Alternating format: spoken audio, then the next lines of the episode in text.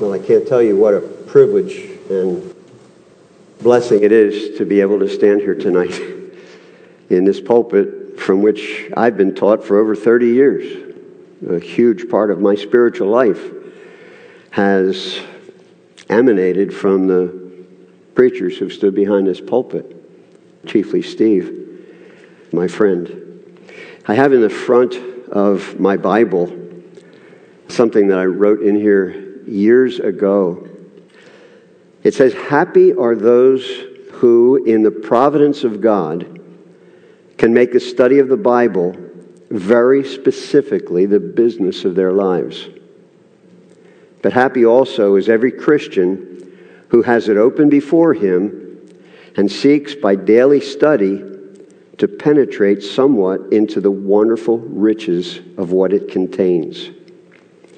Now, these words were written by J. Gresham Machen, one of my heroes, very influential in my life. Of course, I never met him. He died some ten years before I was born, but very influential in my life.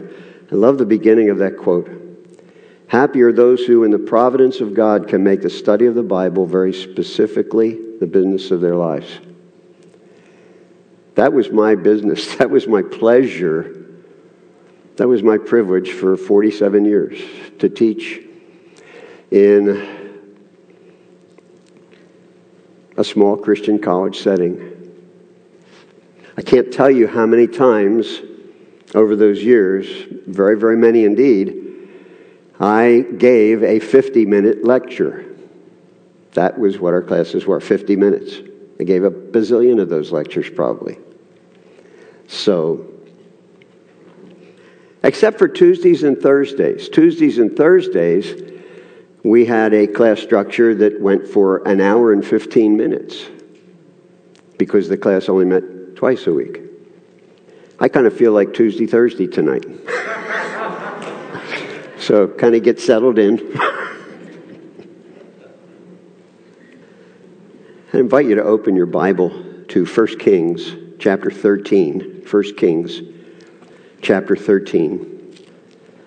And I just want to say to you that this message has been laid upon my heart for over a year, way over a year. I can't give you all the circumstances that are connected with this, but way over a year ago, uh, God laid this burden on my heart, and I'm thankful for the opportunity tonight.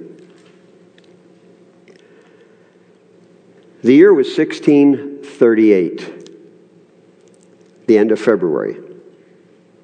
The place was the churchyard of Greyfriars Kirk in Edinburgh, Scotland.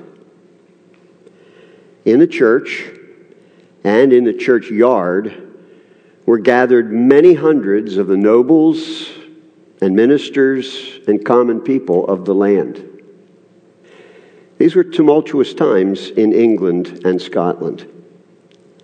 The Scots were being forced to bend in submission to the demands of the English king, Charles the First, to act in a manner that violated their loyalty to the Word of God and their consciences as informed by the Word of God. They were gathered that day at Greyfriars to set their hands, put their names to what came to be called the National Covenant, written on a large ram skin. When they set their hands to this, when they set their signatures to this, they affirmed their allegiance to the Word of God and to Christ as the only head and lawgiver of the church. The signing went on for many hours. Some, after they signed their name, wrote the words, "Until death." Some of them even signed their signatures in their own blood. In the decades that followed that, especially in the sixteen sixties through the sixteen eighties, great persecution fell upon them. Many, many suffered martyrdom because of their unflinching loyalty to the Word of God. Some years ago, I stood in a spot called the Grass Market in Edinburgh, and I read a monument in the street which had these words: "On this spot, many martyrs and covenanters died for the Protestant faith." It was the place where the gallows was located. Some of them were executed by the guillotine, which they called the Red Maiden. Some of them, even as they were going to their death by being beheaded, said that they had never embraced so fair a maiden. These were at one and the same time heroic times and tragic times. Loyalty to the Word of God sometimes comes at great cost. When we've opened our Bibles to First Kings chapter thirteen, we find ourselves in a different historical context, but once again, tumultuous times. These were tumultuous times in the land of the Jews. A little more than a generation before this, that is the setting of First Kings thirteen, was the reign of the man after God's own heart, David. David, under whose rule God had given Israel rest from all of its enemies. He was followed on the throne, of course, by Solomon. Solomon, a man endowed with unsurpassed wisdom. It was a time of incredible wealth and the building of the great temple in Jerusalem. But, but Solomon loved many women who turned his heart away from his loyalty to the only living and true God. You might say in that respect it was a time of incredible stupidity, but more accurately, a time of great sin. His son, that is Solomon's son Rehoboam, following foolish counsel of younger men, ruled over the southern kingdom called Judah. But ten of the tribes rebelled and followed Jeroboam, who ruled over the northern kingdom called Israel. And what kind of a king was he? What kind of a king was Jeroboam? He did what was evil in the sight of the Lord.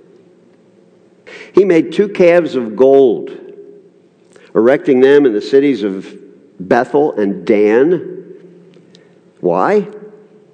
So that none who lived in his kingdom would go to Jerusalem to worship anymore. As First Kings thirteen begins, Jeroboam is standing by the idolatrous altar in Bethel. It was apparently the first occasion when this altar was going to be used at a new feast. No less than the king himself was going to officiate. There was great excitement in the city. Many worshipers were there to witness what Jeroboam was about to do. First Kings chapter thirteen. This is God's word. "And behold, a man of God came out of Judah by the word of the Lord to Bethel. Jeroboam was standing by the altar to make offerings. And the man cried against the altar by the word of the Lord and said, 'O altar, altar, thus says the Lord, behold, a son shall be born to the house of David, Josiah by name, and he shall sacrifice on you the priests of the high places who make offerings on you, and human bones shall be burned on you.' And he gave a sign the same day, saying, 'This is the sign that the Lord has spoken. Behold, the altar shall be torn down, and the ashes that are on it shall be poured out.' And when the king heard the saying of the man of God, which he cried against the altar at Bethel, Jeroboam stretched out his hand from the altar, saying, 'Seize him!' And his hand, which he stretched out against him, dried up, so that he could not draw it back to himself. The altar also was torn down, and the ashes poured out from the altar, according to the sign that the man of God had given by the word of the Lord.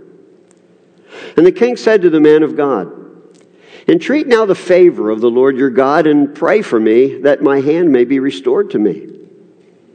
And the man of God entreated the Lord, and the king's hand was restored to him, and became as it was before. And the king said to the man of God, "Come home with me, and refresh yourself, and I will give you a reward." And the man of God said to the king, "If you give me half your house, I will not go in with you, and I will not eat bread or drink water in this place. For so it was commanded me by the word of the Lord, saying, 'You shall neither eat bread, nor drink water, nor return by the way that you came.' So he went another way and did not return by the way that he came to Bethel. Now an old prophet lived in Bethel, and his sons came and told him all that the man of God had done that day in Bethel. They also told to their father the words that he had spoken to the king. And their father said to them, 'Which way did he go?' And his son showed him the way that the man of God who came from Judah had gone. And he said to his sons, 'Saddle the donkey for me.' So they saddled the donkey for him, and he mounted it. And he went after the man of God and found him sitting under an oak. And he said to him, 'Are you the man of God who came from Judah?' And he said, 'I am.'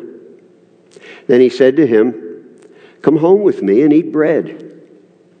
And he said, 'I may not return with you or go in with you. Neither will I eat bread or drink water with you in this place. For it was said to me by the word of the Lord, 'You shall neither eat bread nor drink water there, nor return by the way that you came.' And he said to him, 'I also am a prophet as you are. And an angel spoke to me by the word of the Lord, saying, "Bring him back with you into your house, that he may eat bread and drink water."' But he lied to him. So he went back with him and ate bread in his house and drank water. And as they sat at the table, the word of the Lord came to the prophet who had brought him back, and he cried to the man of God who came from Judah, 'Thus says the Lord, because you have disobeyed the word of the Lord, and have not kept the command that the Lord your God commanded you, but have come back and have eaten bread and drunk water in the place of which he said to you, "Eat no bread and drink no water," your body shall not come to the tomb of your fathers.' And after he had eaten bread and drunk, he saddled the donkey for the prophet whom he had brought back. And as he went away, a lion met him on the road and killed him. And his body was thrown in the road, and the donkey stood beside it. The lion also stood beside the body. And behold, men passed by and saw the body thrown in the road, and the lion standing by the body. And they came and told it in the city where the old prophet lived. And when the prophet who had brought him back from the way heard of it, he said, 'It is the man of God who disobeyed the word of the Lord. Therefore the Lord has given him to the lion, which has torn him and killed him, according to the word that the Lord spoke to him.' And he said to his sons, 'Saddle the donkey for me.' And they saddled it. And he went and found his body thrown in the road, and the donkey and the lion standing beside the body. The lion had not eaten the body or torn the donkey. And the prophet took up the body of the man of God and laid it on the donkey and brought it back to the city to mourn and to bury him. And he laid the body in his own grave. And they mourned over him, saying, 'Alas, my brother.' And after he had buried him, he said to his sons, 'When I die, bury me in the grave in which the man of God is buried. lay my bones beside his bones. For the saying that he called out by the word of the Lord against the altar in Bethel and against all the houses of the high places that are in the cities of Samaria shall surely come to pass. This is God's word. This is a most fascinating chapter, to say the least, wouldn't you say? I don't think it is possible to read this chapter without noticing the recurring phrase, the word of the Lord.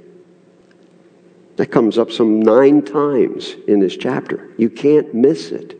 I think even the casual reader will see it.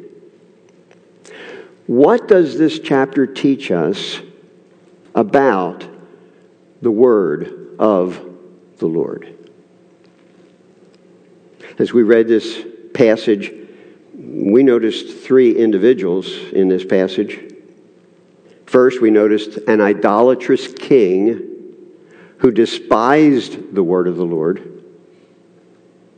Second, we noticed an unnamed prophet of Judah who declared the word of the Lord. And third, an old prophet from Bethel who lied about the word of the Lord. Well, let's look a little bit more carefully at this chapter. And as we look at this, I want to structure the things around four points that will be similar to one another, but yet significantly different. The first point, verses one through six, is the word of the Lord from the man of God. The word of the Lord from the man of God. I want to emphasize again the word from the man of God. As this whole scene begins to transpire here, and Jeroboam is standing next to the altar, ready to officiate with the offerings that are be, going to be made that day. Suddenly, someone identified as a man of God from Judah appears on the scene. A man of God. This is God's man. This is God's man on a mission from God. This is God's man with a message from God. He cries out against the altar. He doesn't directly address Jeroboam, but he cries out against the altar, the idolatrous altar of spurious worship. And in so doing, in so threatening the altar, he is threatening Jeroboam and the worshipers as well, of course. What he says is that there would be one born to the house of David who will desecrate this false altar by burning human bones on it. And he even gives the name of the individual who will come. Josiah is his name. Now we have the whole story in the Bible. The Bible tells us about when Josiah came along as one of the rulers, one of the greatest rulers in the southern kingdom of Judah. But that would not be for three hundred more years. Matter of fact, when Josiah appeared on the scene, it would actually be one hundred years after the northern kingdom had collapsed, being defeated by the Assyrians. He also said, that is the man of God who came out of Judah, he also said that there would be a, a sign, an immediate proof, if you will, to corroborate the prophecy, that is the altar would be torn down and its ashes poured out. I'm sure there wasn't any hesitation on Jeroboam's part. Jeroboam stretched out his hand and said, "Seize him!"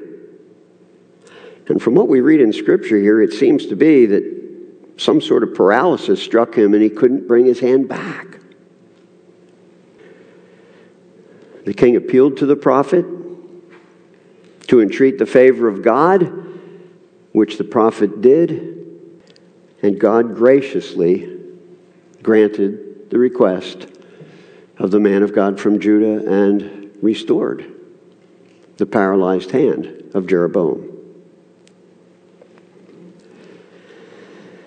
This prophet, called here a man of God, when he appeared on the scene, he had come to that spot by the word of the Lord, and what he declared was the word of the Lord. Make no mistake about it. Well, let's come to a second point in considering these things in this chapter, and that is the word of the Lord to the man of God. And I emphasize here, too, the word of the Lord to the man of God. The king, and we might find this strange at first, the king, having his hand healed or restored by the prophet's prayer and by God's gracious intervention, the king now makes a request to the man of God to come home with him for refreshment and reward. You might say, that is strange indeed.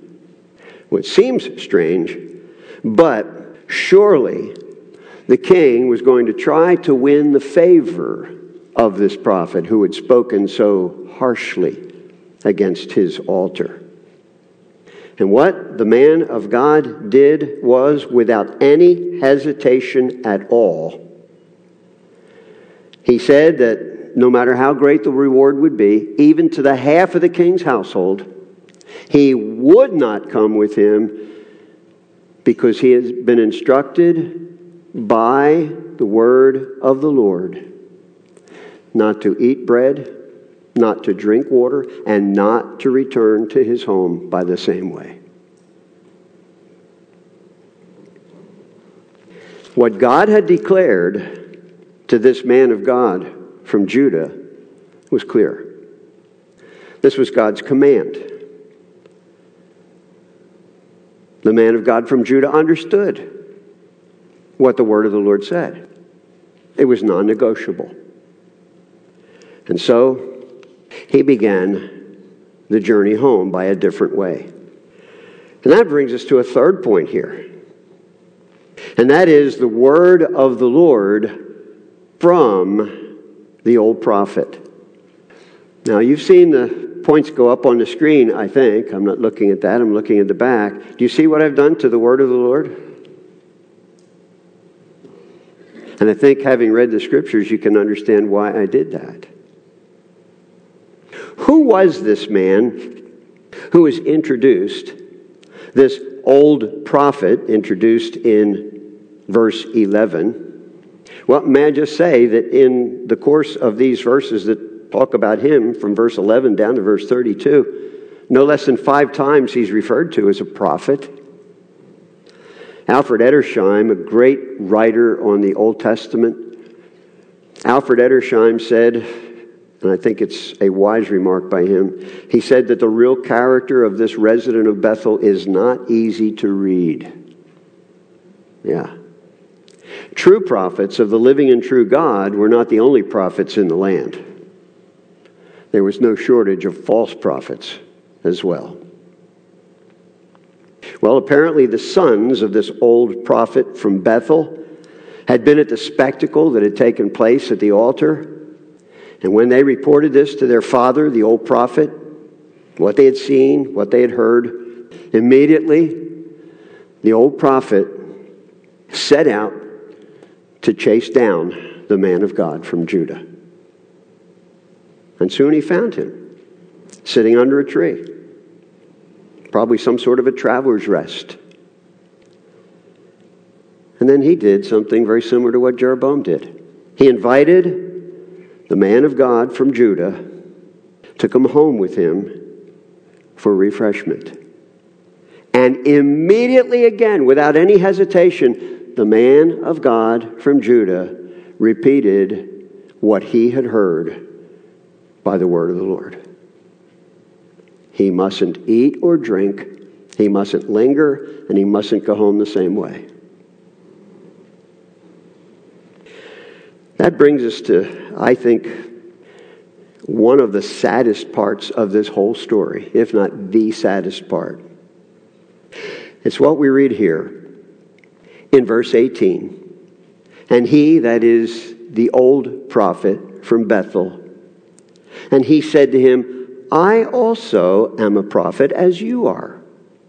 And an angel spoke to me by the word of the Lord, saying, bring him back with you into your house, that he may eat bread and drink water.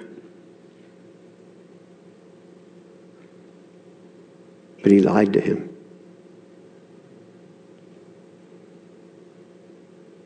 Did the man of God from Judah know that he was lying? Well, he was contradicting what the word of the Lord was to him, which was clear and which he had declared twice. But it convinced him. And he went back with the old prophet, sadly. That brings me to a fourth point here. And the fourth point is the word of the Lord to the old prophet. The word of the Lord to the old prophet. Can you picture the the man of God from Judah and the old prophet from Bethel sitting together at the table in the house of the old prophet in Bethel, receiving refreshment?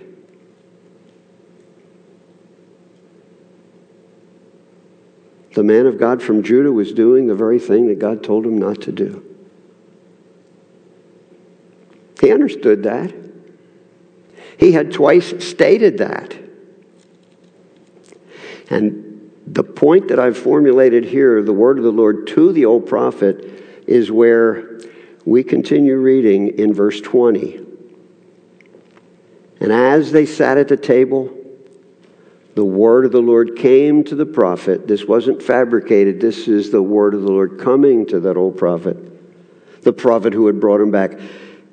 And he cried to the man of God who came from Judah, thus says the Lord, because you have disobeyed the word of the Lord and have not kept the command that the Lord your God commanded you, but have come back and have eaten bread and drunk water in the place of which he said to you, eat no bread and drink no water.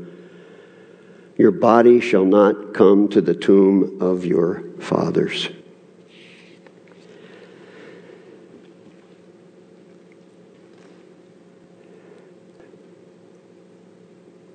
I think another sad part of the story is apparently they finished the meal before the next thing happened. That's the next words. But we read in the story, in the passage in Scripture, what happened. A donkey was saddled for the man of God from Judah. He got on that donkey and he began, he resumed his trip home. And a lion met him on the way. A lion met him on the way. There are not a whole lot of details that are given here. But I think I can say that the lion did what lions characteristically do. The lion killed the man. You know, I've tried to imagine this. I mean, how did he kill him? I, I kind of think in my mind, could be right, could be wrong, that with one slap of his mighty paw, the man of God from Judah was dead on the ground. And then the lion did what is certainly not characteristic for lions to do.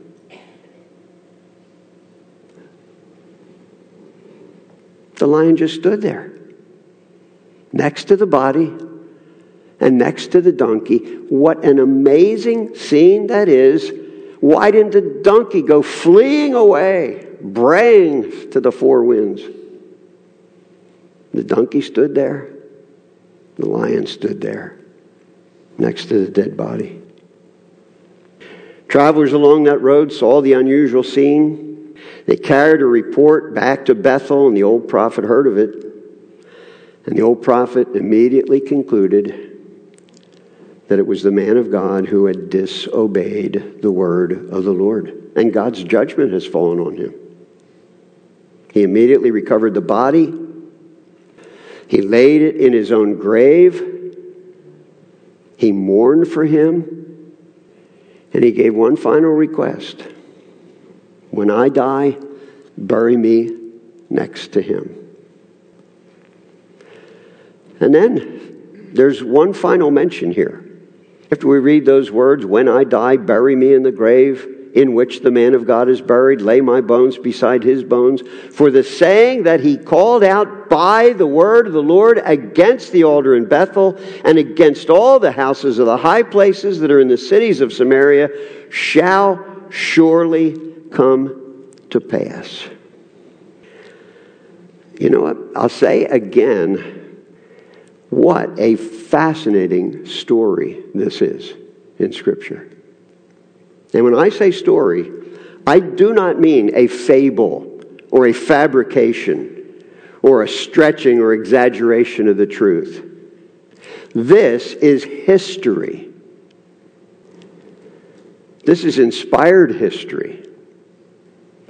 And the Scriptures plainly say all Scripture is inspired by God.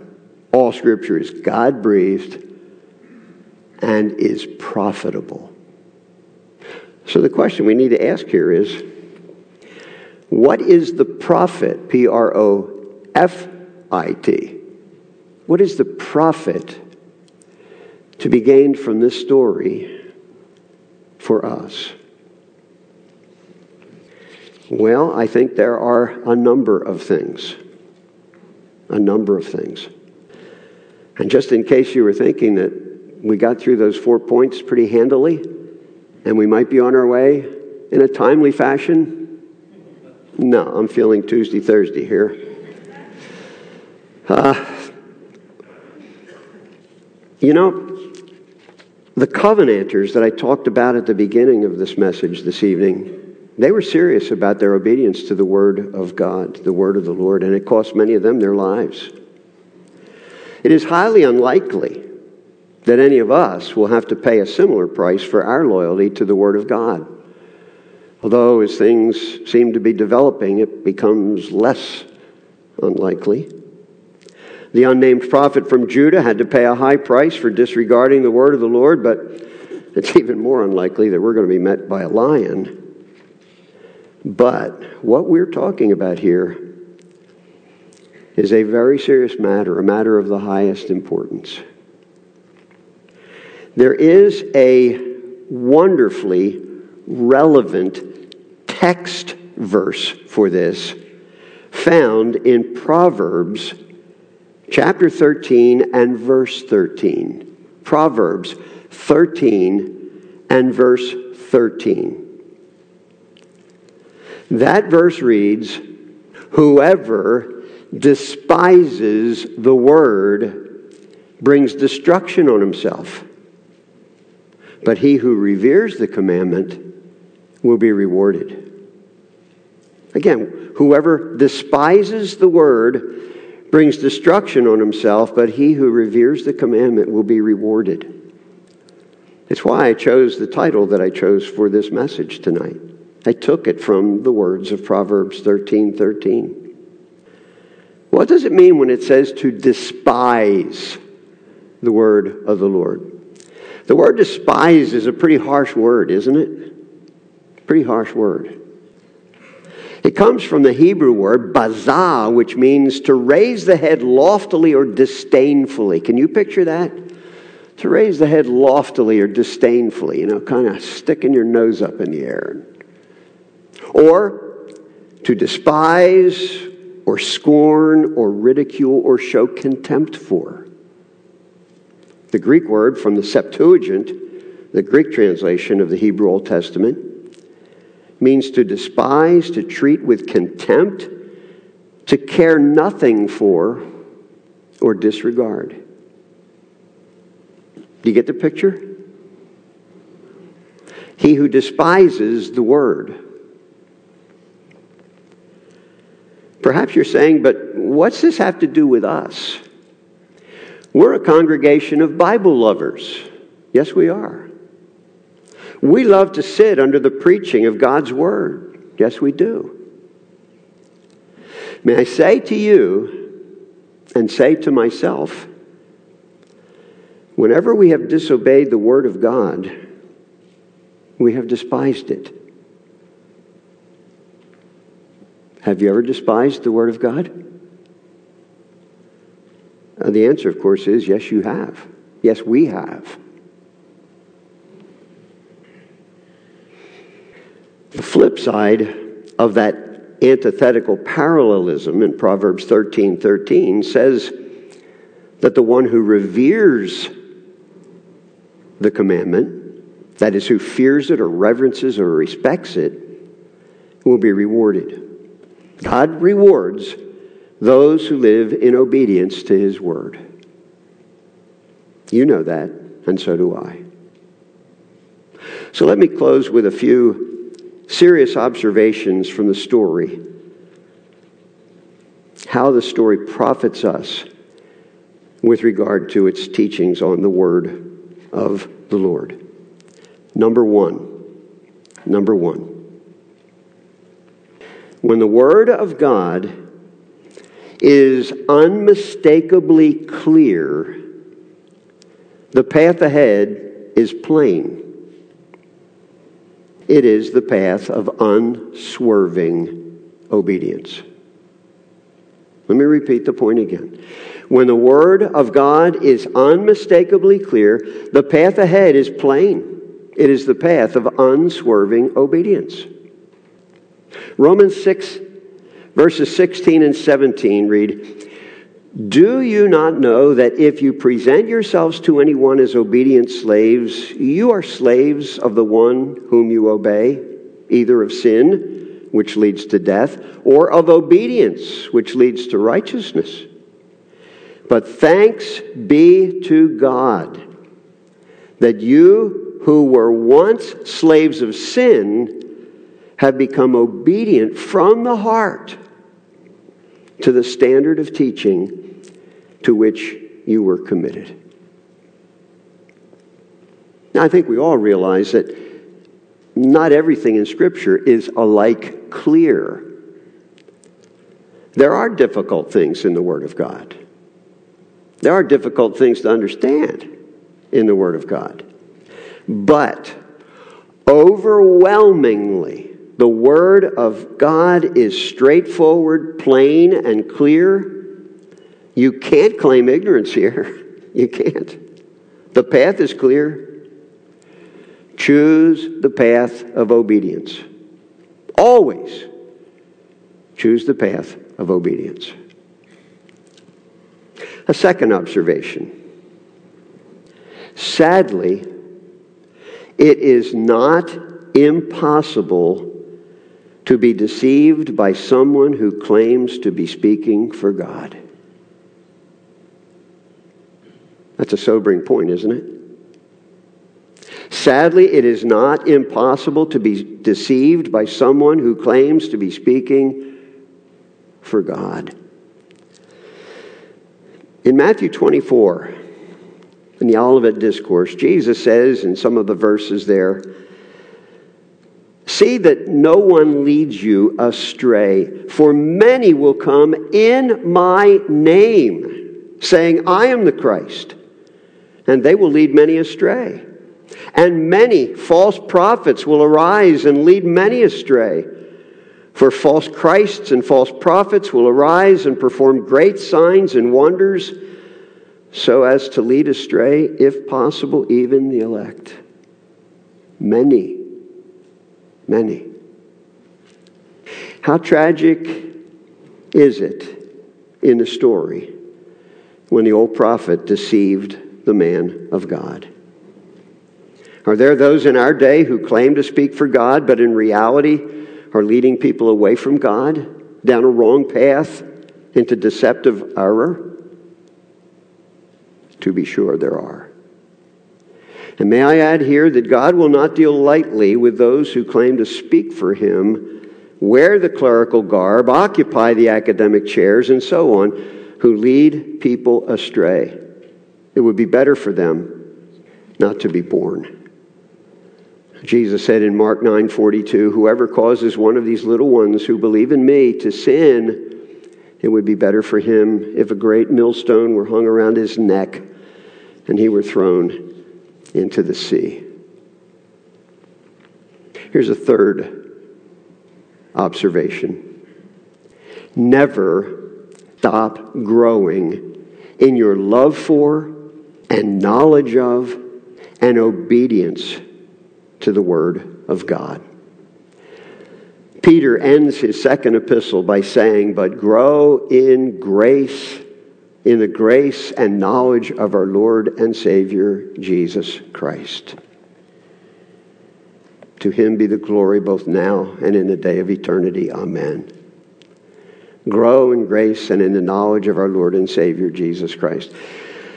There have been recently, and will continue to be in the immediate days here, a lot of graduations. Some in this room may have participated in some graduations. I say to you, we will never graduate from our dependence on learning, reading, studying, hearing the Word of God. Read it, hear it, study it, memorize it, meditate on it. Paul's words in Colossians three sixteen, "Let the word of Christ dwell in you richly." Never tire of this, never. A fourth observation. Do not think that you are incapable of despising the Word of God. Let me repeat that. Do not think that you are incapable of despising the Word of God. Again, I say, that word despise is so harsh. Would we do such a thing? First Corinthians chapter ten, verses eleven and twelve, Paul says, "Now these things happened to them," that is the Israelites, "as an example, but they are written down for our instruction, on whom the end of the ages has come. Therefore, let anyone who thinks that he stands take heed lest he fall." They're sobering words, aren't they? Sobering words. Sadly but surely, the seeds of the worst sins are potentially in our hearts. David's adultery and murder and deception extended over a period of many months. Peter's proud boasting and then disastrous denials all occurred within a few hours. And there are so many more examples that we could read from Scripture. So many more examples that we could read from history, church history, and current history. Guard your heart. Do not think that you are incapable of despising the Word of God. And I say again, whenever we disobey the Word of God, we've despised it. We have. A fifth point. Despising the Word of God will bring dire consequences. How dire were the consequences in First Kings chapter thirteen?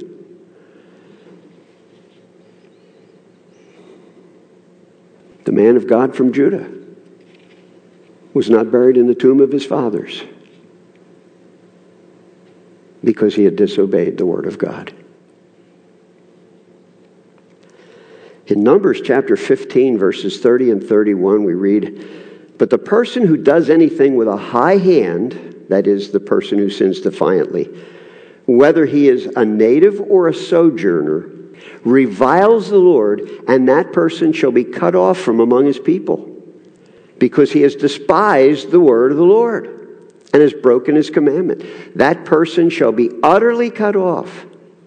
His iniquity shall be on him." In Romans chapter two, verses six through eight, we read, "He will render to each one according to his works, to those who by patience and well-doing seek for glory and honor and immortality, he will give eternal life. But for those who are self-seeking and do not obey the truth, but obey unrighteousness, there will be wrath and fury." It may not be a lion in the road, but make no mistake, God will not be mocked. There will be leanness of soul. There will be an agitated conscience. There will be a growing comfortableness in disregarding the Word of God. There'll be a coldness of heart and disregard for worship. These are the sad consequences of despising the Word of the Lord. Number six, determine that you will finish well, walking in obedience to the Word of the Lord. Make that your daily prayer. I love Acts twenty, verse twenty-four, where Paul says, "But I do not account my life of any value, nor is precious to myself, if only I may finish my course and the ministry that I received from the Lord Jesus to testify to the gospel of the grace of God." If only I may finish my course. Now, some of us are a lot closer to the finish line than others. But there is a God-appointed finish line ahead for each of us. Finish your race well. You may stumble along the way. You will stumble along the way. But do what you need to do to get back on the track. And finish well. And may I add, just as I've said on this point, make it your daily prayer that God will help you to finish well. By now, you're probably sitting here saying, I wonder how many more points we're going to have in this practical aspect here. May I say to you, number seven, finally. Finally. Finally, and most importantly, the most tragic example of despising the word of the Lord is when a person spurns the free offer of the gospel, the good news that Christ Jesus came into the world to save sinners. Is there anyone here tonight like that? Well, I don't know. I can't see hearts. I know most of you, or many of you at least. I'd love to know more of you even. But God knows all hearts. The fact that you're sitting here in church tonight is probably a pretty good indication that you're interested in the Word of God and you have a saving relationship to Christ. But I say again, the most tragic example of despising the Word of the Lord is when a person spurns the free offer of the gospel, the good news that Christ Jesus came into the world to save sinners. You see, the Bible makes it abundantly clear that all have sinned and come short of the glory of God. That includes you. It includes me. That's undeniable, and we know it. Furthermore, the Bible says that the wages of sin is death, which we will all experience.